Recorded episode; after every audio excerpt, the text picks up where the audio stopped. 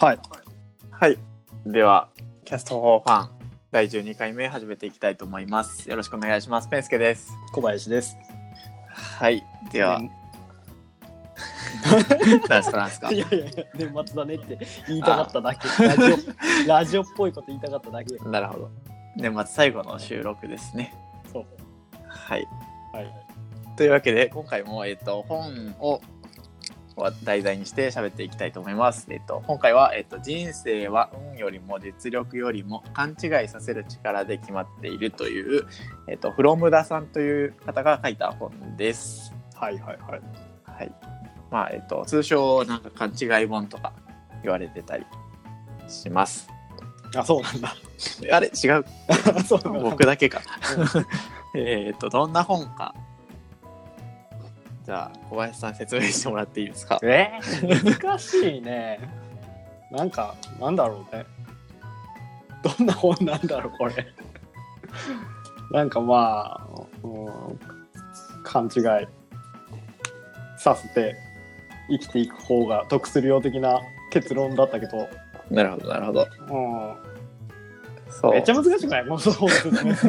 あれ、そうそう、僕、うんそうだな、僕が説明するとどうなる？えっと、まあ、勘違いすることがあるから、まあ、錯覚資産っていう言葉がよく出てくるんですけど、うんまあ、その錯覚をうまいこと利用しましょうね、みたいな。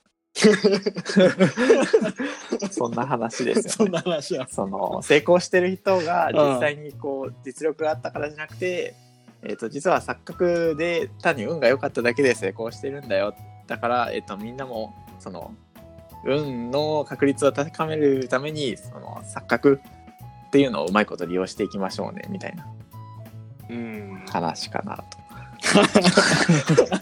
話かな。そうね。はい、何から話していこうか。そうこれなんかえっと、うんいろんな理論じゃななんか理論というかね心理学的な。そういろんな話が多いんですけどあそうだえっとまあまずキャッチーな初めにのとこに書いてあったところを紹介するとまあなんか、えっとカナダで選挙がありましたと。でその選挙でえーっとイケメンの政治家とそうでない政治家にまあイケメンの方が2.5倍の投票を獲得しましたよと。まあまあはい。顔で判断されるっていうのはよくある話なんですけど、うんまあまあそこじゃなくて面白いのは、えっと、そこじゃなくてでなおかつそのイケメンが投票されるのはまあそりゃそうだろうってなるんだけどその投票した人に理由を聞いたらえっと私が彼に投票したのはイケメンだからじゃない実力があるから彼に投票したって言った。うんはいはい。っていうのがまさに錯覚でそのまあなんか実際はイケメンだから投票したんじゃなくて本当にその人が実力があると思って投票したみたいななんだろうこれ喋って伝わるのかな？めっちゃ難しいよね、これ。うんうんうん、説明文の。そうだから本は読んでいただきたいんですけど そう丸投げしちゃう。そうなんだろうなえーっと気づけないうん。その自分はイケメンだと思って投票したわけじゃないだけど、まあ、実際はイケメンに投票しているうん。そこが錯覚うん。うん。うん。そうだね。うんまあ実力があると評価しちゃったよと。でも本人はそう思ってはないよっていうことだよね。うん。そうまあそれをいわゆる錯覚資産ですよっていう説明してる。あそうだえっとその前に、えっと、この本、読むモチベーションというか、えっと、それえっとなんで読もうと思いました？かうん。小林さん的に、これもまたあれなんだけど、タダケンさんのうち。やばいな、トラケンさんのおすすめばっかりだな。えっ、と、もうすぐあそうだね。えっと、僕が読むモチベーションとしては、えっと、なんだろう。まあ、人生うまくいくのって、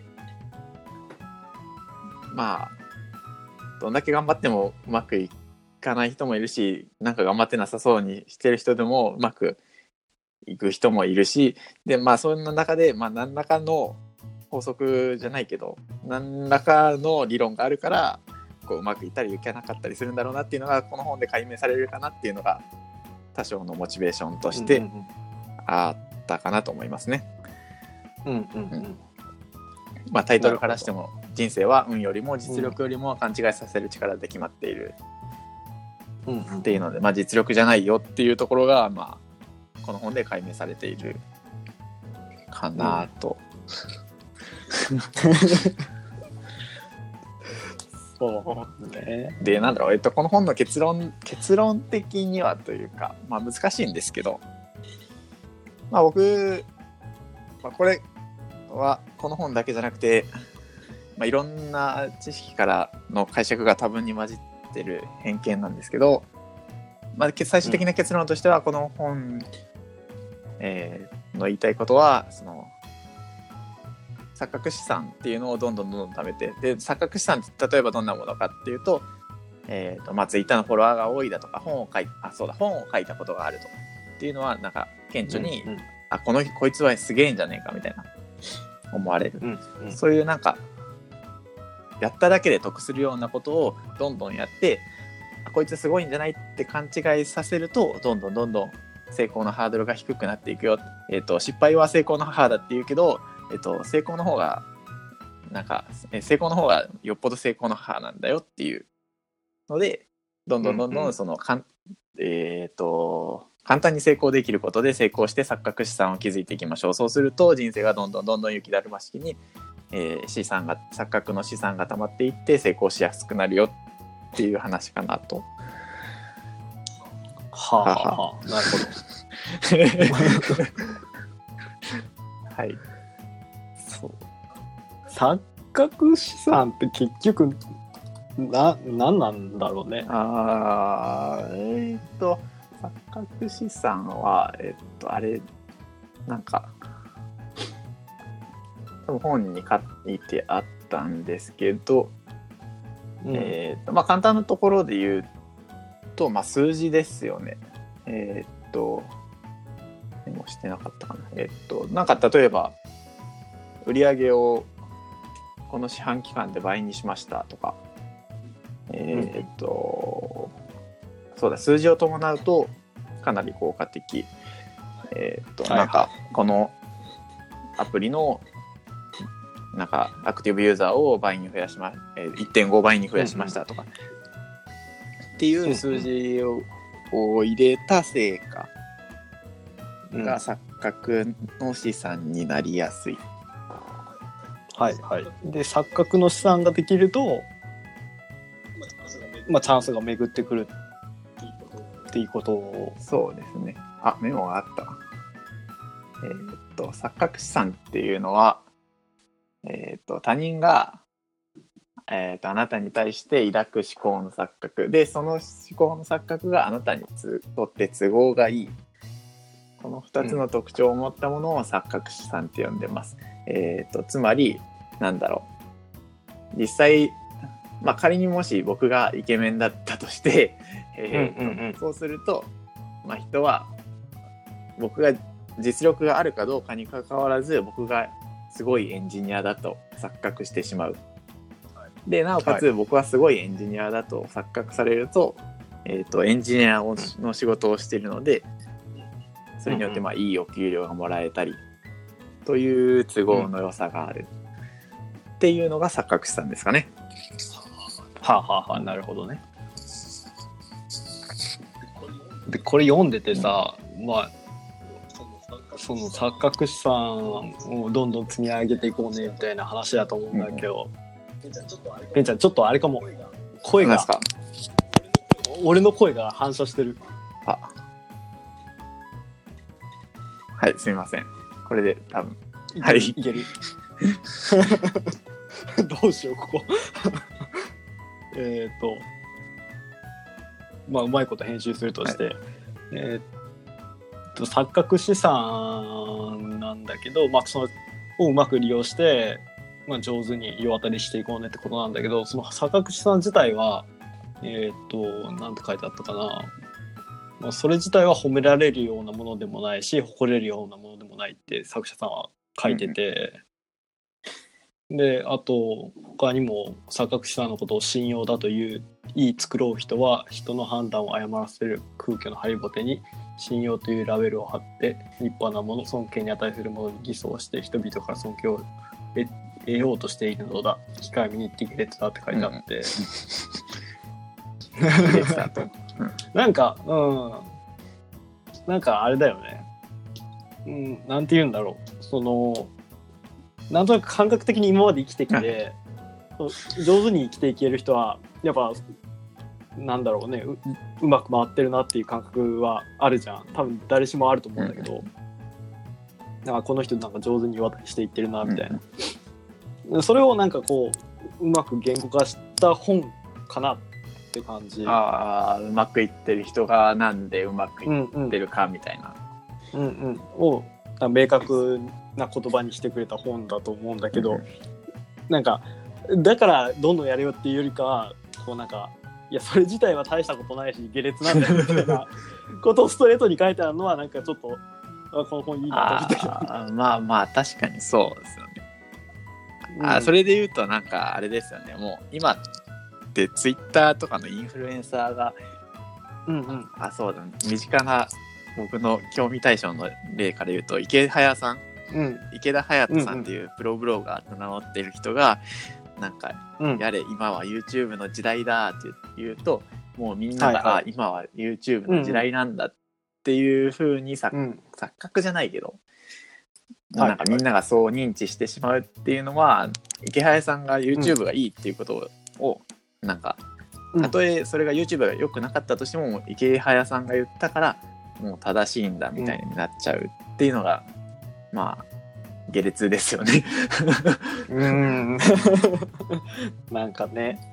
ううんって思うよ。で多分なんかこの本の言いたか言ってるのはもうちょっと踏み込んでなんかでなおかつ本人はそれに気づい気づけないみたいな。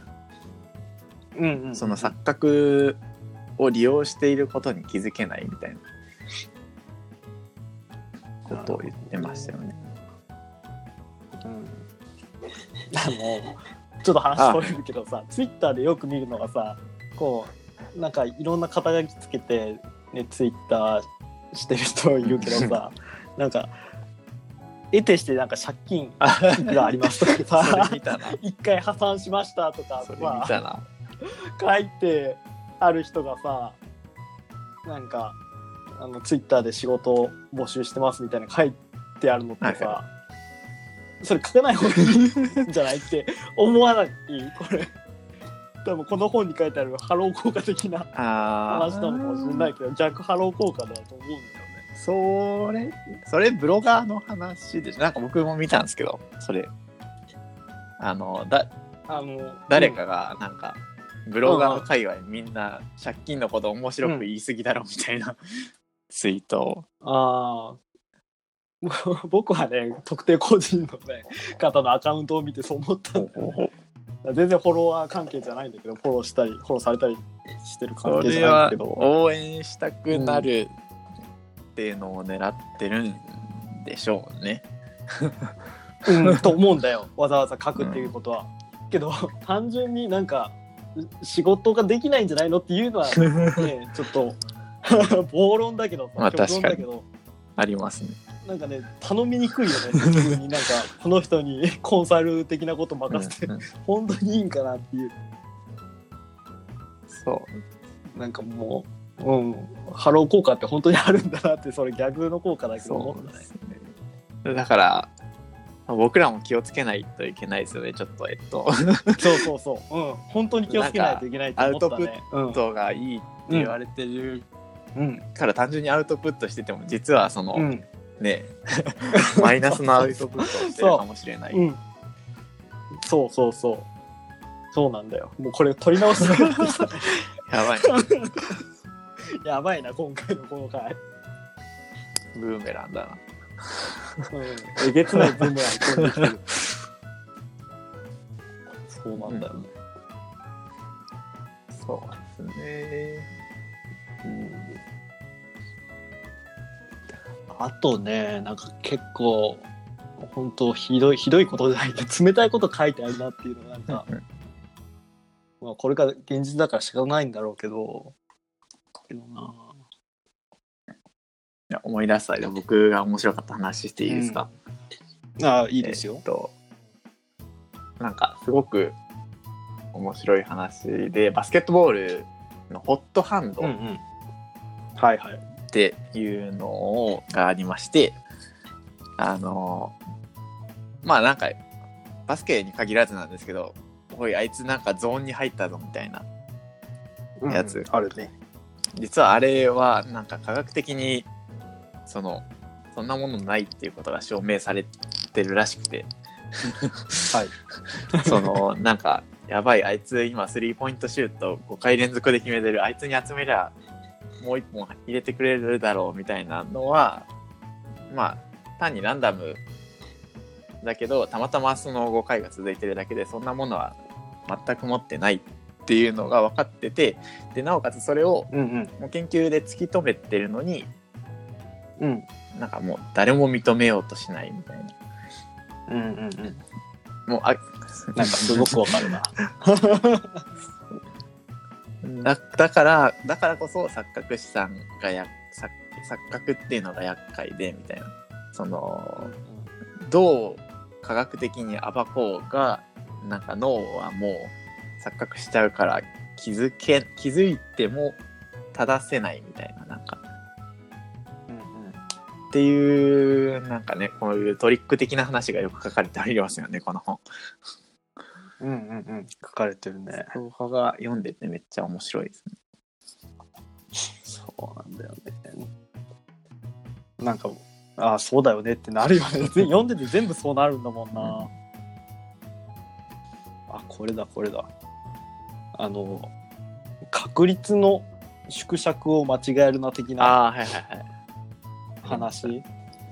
うん。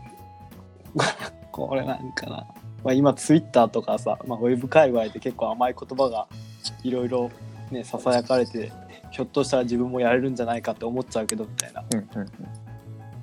甘い言葉甘い言葉というの。は。甘い言葉なのか分かんないけどね。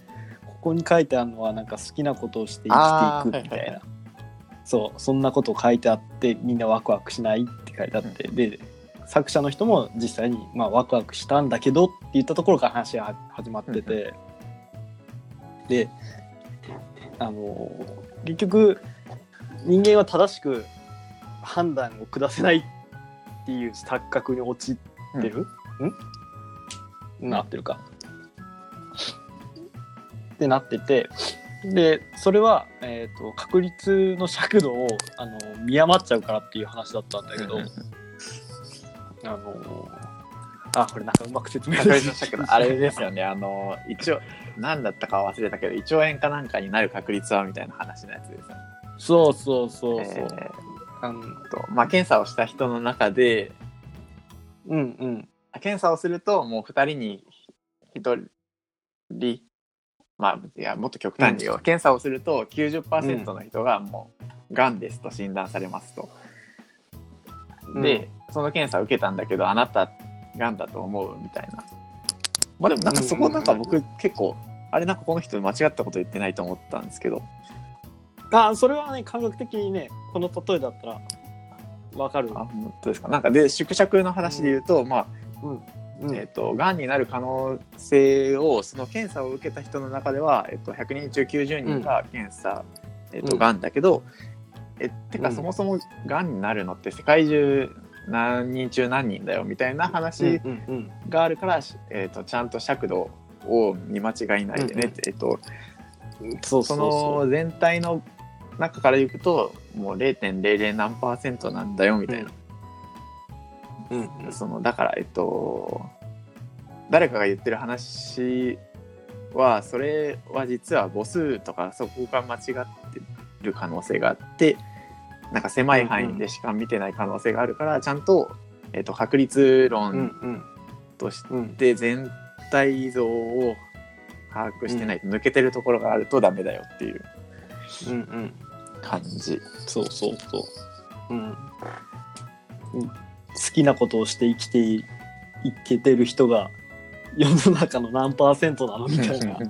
そんなことを突きつけてくるような なんか話のスタートはなんかそういうことを言ってたのに結局だからどうっていうのは言わなくて。ああ、うん。それってこの本に書いてあったかどうかわかんないですけどあのあれじゃないですか。あの自己啓発本に感化されるなみたいな話じゃないですけど、自己啓発本って単なる成功者の N イコール1の話でしかないから、はいはいはいそれはお前のやり方がたまたまうまくいっただけでまあ、うんうん。N イコール100例えば100人がそのお前のやり方をやったとて成功しないよっていう話じゃないですか、うん。うん。多分、うんうんうん。例えば僕がツイ、ね。毎日ブログを書いてたらツイッターのフォロワーが1万人になりました、そうすると仕事がどんどん舞い込んできて億万長者になりましたっていう話を億万長者になってから本を書くとうんうん。入れそうなんだみんなうん。毎日ブログを書いてインフルエンサーになろうとするけど、うんうんうんうんうんうん。そうだ2よ人目からはうまくいかないっていう。うんなんかね。どうどうしたらいいのって思っちゃうけどねそういうの見るたびにね。あなんか勇気を持ってこう飛び出そうとするといやいや冷静になって確率にやめようってみたいな話にもなるしさ。でも成功しようと思うんだったらねどっかでね飛び出さないといけないんだろうけど。あでその中でこの本が言ってたのは、えっと、小さくかけてゾーン、ね。なんか確率の高い時に大きくかけようみたいなうん話ですよね。うんうん。うんうんそうだね。であともう一個あのやっぱり、まあ、こ言葉は違うけどコンフォートゾーンに揺れ戻るというあかうん、一選択肢がいくつかあると一番こう何デフォルトの状態のものを選びあがちっていう。あはいはい。うん。そうですね。そうなんだよね。結局現状以上選びがちなんだよね。どうしても。うん、それよく言われますね。そうそう。でその現状以上を選ぶのもちゃんとその冷静に判断できているのかどうかっていう話で、うんうんね、本当に現状維持が確率的にいいんであればそれはそれでいいんだけど、はいはいはい。そうそうそこの確率の尺度を見余っちゃって現状維持を安易に選んじゃうのも危ないよねって同時に書かそれてるああそれはよくある。それあれですね多分転職するか否かの時によくある話です。そうそうそうそうそうそう実際は転職した方が明らかに、えっと、昇給のチャンスが、確率が高いはずだけどいや今はいい,、いい上司がいるからとか今ああだこうだっていうそうそうそう。のがうん。まあ、実際に心の奥の中では眠っててでもうん。それには気づけないで、まあ本当に今の職場がいいと思っちゃうみたいな。うん。うん、ね。そうそうそうこれなかなかひどいこと言ってるよ。現代のサラリーマンに対して。これほとんどの人そうなんじゃないかな。そうですよね。うん。もうこの本読んでどうしたらいいのってなったもんな。そう僕も今確かにめっちゃ悩んでることがあってそのうん今僕リモートで働いてるんですけどまあ、はいはい。簡単俗にえっと違うや、まあ、普通にデータとして、えっと、リモートの方が10万20万月給が下がるって出てるんです、出てるというかまあ大体クラウうドでなんか仕事を、えー仕事紹介してるところとかの相場とかでもまあ大体出るんですね、えっと、常駐だと60うん万、うん。えーそこから常駐からなんかリモートを半分入れるだけでも50万。で、まあ、完全リモートだと40万とか。はい。でも僕はリモートでやっていたい。その今 子供が小さい、ね。子供がまだ2歳うんうん。なんで、うんうん。うん。まあでもそれって本当にどうなのっていう話ですよねその。そうだよね。客観的に判断した上でそうリモートを選んでるのか、ね、認識できずに間違った選択をしているのか本当は常駐で働いて高いお金を稼いで、えっと、家事に関しては何かしらお金で解決する方法を取った方がもしかしたら効率的かもしれない。うんうん。っていうのをちゃんと判断できないとダメなんですよね。そう。そうなんだよ。でその話に付随してじゃあどうすればいいかっていうのがさ粘り強く思考することって書いてあってさ嘘だろと思ってさ、絶望したよ、でもねまあ、だから多分ほとんどの人がね思考停止しちゃうんだなって思ったね、うん、粘り強く思考するの大変だもねん、うん、でもそうだなそうだな。そうでもだからなんかあんま考えちゃわない人の方がいいんでしょうねなんか。わかるわわかるわそれ。本には書いてないですけど考えちゃうともう100%デフォルトの選択肢を選んじゃう。うん。うん。けどなんか結構、まあ、ババカって言ったらあれなんですけど何も考えない人って、うんうん。いや今はもう常駐で稼いだ方がいいんじゃないって思った瞬間にもう行動するから、うんうん。うん。そのデフォルトの選択肢に落ち、えーを選択しない。うん。で実は大体デフォルトの選択肢の方がまあ良くなかったりもするんですかね。悲しいな。だからね。なんだろう小賢しいとね、いろいろ考えちゃううんじゃん。小賢しいゆえに、なんかそれはあんまり良くないんだろうなって思う時あるけどな、だからまあ頭のいい人はちゃんと考えるか、自分がもう頭がそんなに良くないって分かったらもう行動するしかないですよね。うん、そうね。決めて行動するみたいな。だってねじっくり考えたところで頭のいい人じゃないと答え出ないでしょ、そんな。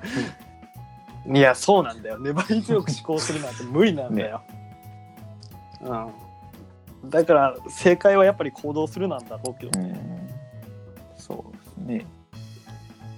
うん。なんでまあ小さくかけて大きくチャンスがあった時に大きくかけるって話ですね。そうだね。そのために種まきをいろいろして、うん雪だるま式に、そうですね。なんかでも簡単なとこで言うと、なんかブログ毎日書いてますとか、あ、そうだ、えっと、これ、多田健さんの話なんですけど、多うん。田健さんが確かブログで言ってて、えっと、就活の前に何も、えっと、アピールするところがないって気づいたから作ろうと思って何をしたかっていうと本を100冊読んだみたいな、年間100冊。それってまあ、錯覚資産だと思うんですよね。なんか本100はいはい。はい冊読んだって言われたら、うん。おこいつすげえなってなんかうん思っじゃいますよね。で多分そういうのって、本100冊読むってなんだろうな。ツイッターのフォロワー1万人目指すってちょっと難しいですけど本100冊読むんだったら、まあ、うんうん。気合い入れて読めば読めるから、多分そういうことを頑張れっていう感じなのかな。なるほどね、誰でも成功できる錯覚資産誰でも手に入れられる錯覚資産っていうのが世の中には転がってるから、そういうのを着実にやっていきましょう。やるべきことを積み重ねていきましょうっていう話かな。なるほど、というわけで僕たちはこうやって週1うん。頑張って、えっと、この年末にも収録をそうね。行ってます。そうなんだよ、うん、今週更新しなかったら負けだと思ってるから。とはいえね。でもちょっとね今までさ12回？12回その？う13ですね。0回合わせると。13そう13回やってさ俺一番手応えないよそうそうそうめっちゃ手応えありますよ。あ僕めっちゃちゃんと喋りましたよ。マジで？もうそういうとこですよ。もうそういうとこからマイナスうのん。錯覚を、あそうそうそうだね。そうそうそう。そうそうだね。でも僕はまあそれは後話にしましょう。そうだね。今回普通には良かったですけどね。マジで？うん。了解しまとしいうわけで。た。まあそういうことにしましょう。最後の放送収録はい。以上ということでそう、来週は休みます。はいさすがにね さすがに。うん ではでは、えー、と今日は人生は運よりも実力よりも勘違いさせる力で決まっているという風呂間田さんの本について話しました。はい、ありがとうございました。ありがとうございました。